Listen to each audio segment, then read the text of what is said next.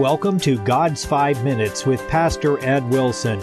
Reach him at God's5Minutes at gmail.com. Now, here's Ed Wilson with God's Five Minutes. Hello, friends.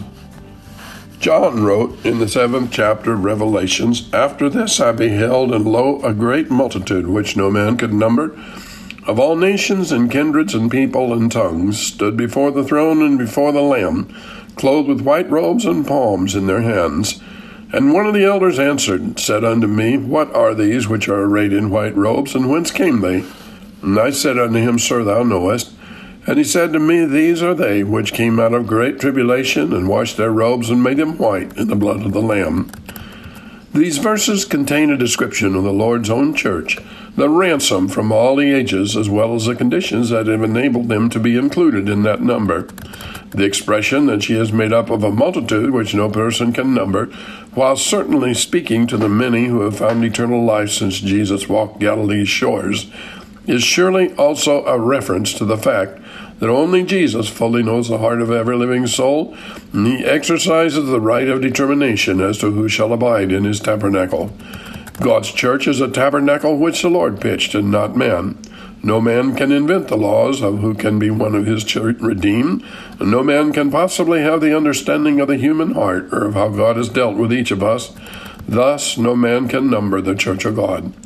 This Bible teaching also means that the gospel is to every living soul, national origin, family background, race, gender, the same Lord who created each of us as we are and places us in his world as he is pleased to do purchased a salvation that reaches indiscriminately to every human need. The scripture reinforces the Bible doctrine that we shall each stand before the judgment seat of God to give an account of deeds done in the flesh, while also making the point that the grace of God has been sufficient for whosoever will, so that none of us shall have excuse at that final judgment. So here, gathered together beneath the prophet's pen, are all those who have faithfully served and suffered for the Lord Jesus Christ. In that stupendous setting, a question is asked by one of the elders, not for his own information, but for John's instruction. For the lowest saint in heaven knows more than the greatest apostle in the world. The question has two parts. What are these that are in white robes? And from where have they come? The question seems to be an admiring one. The true path of living a worthwhile life in this world lies straight through the gospel.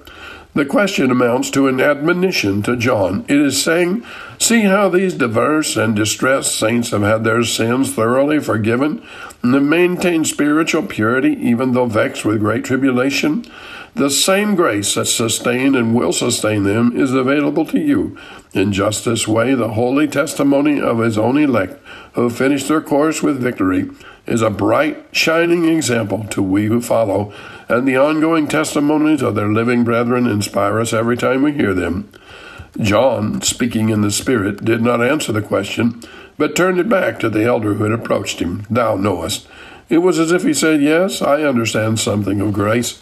I was schooled to my Christian life by Jesus Christ Himself.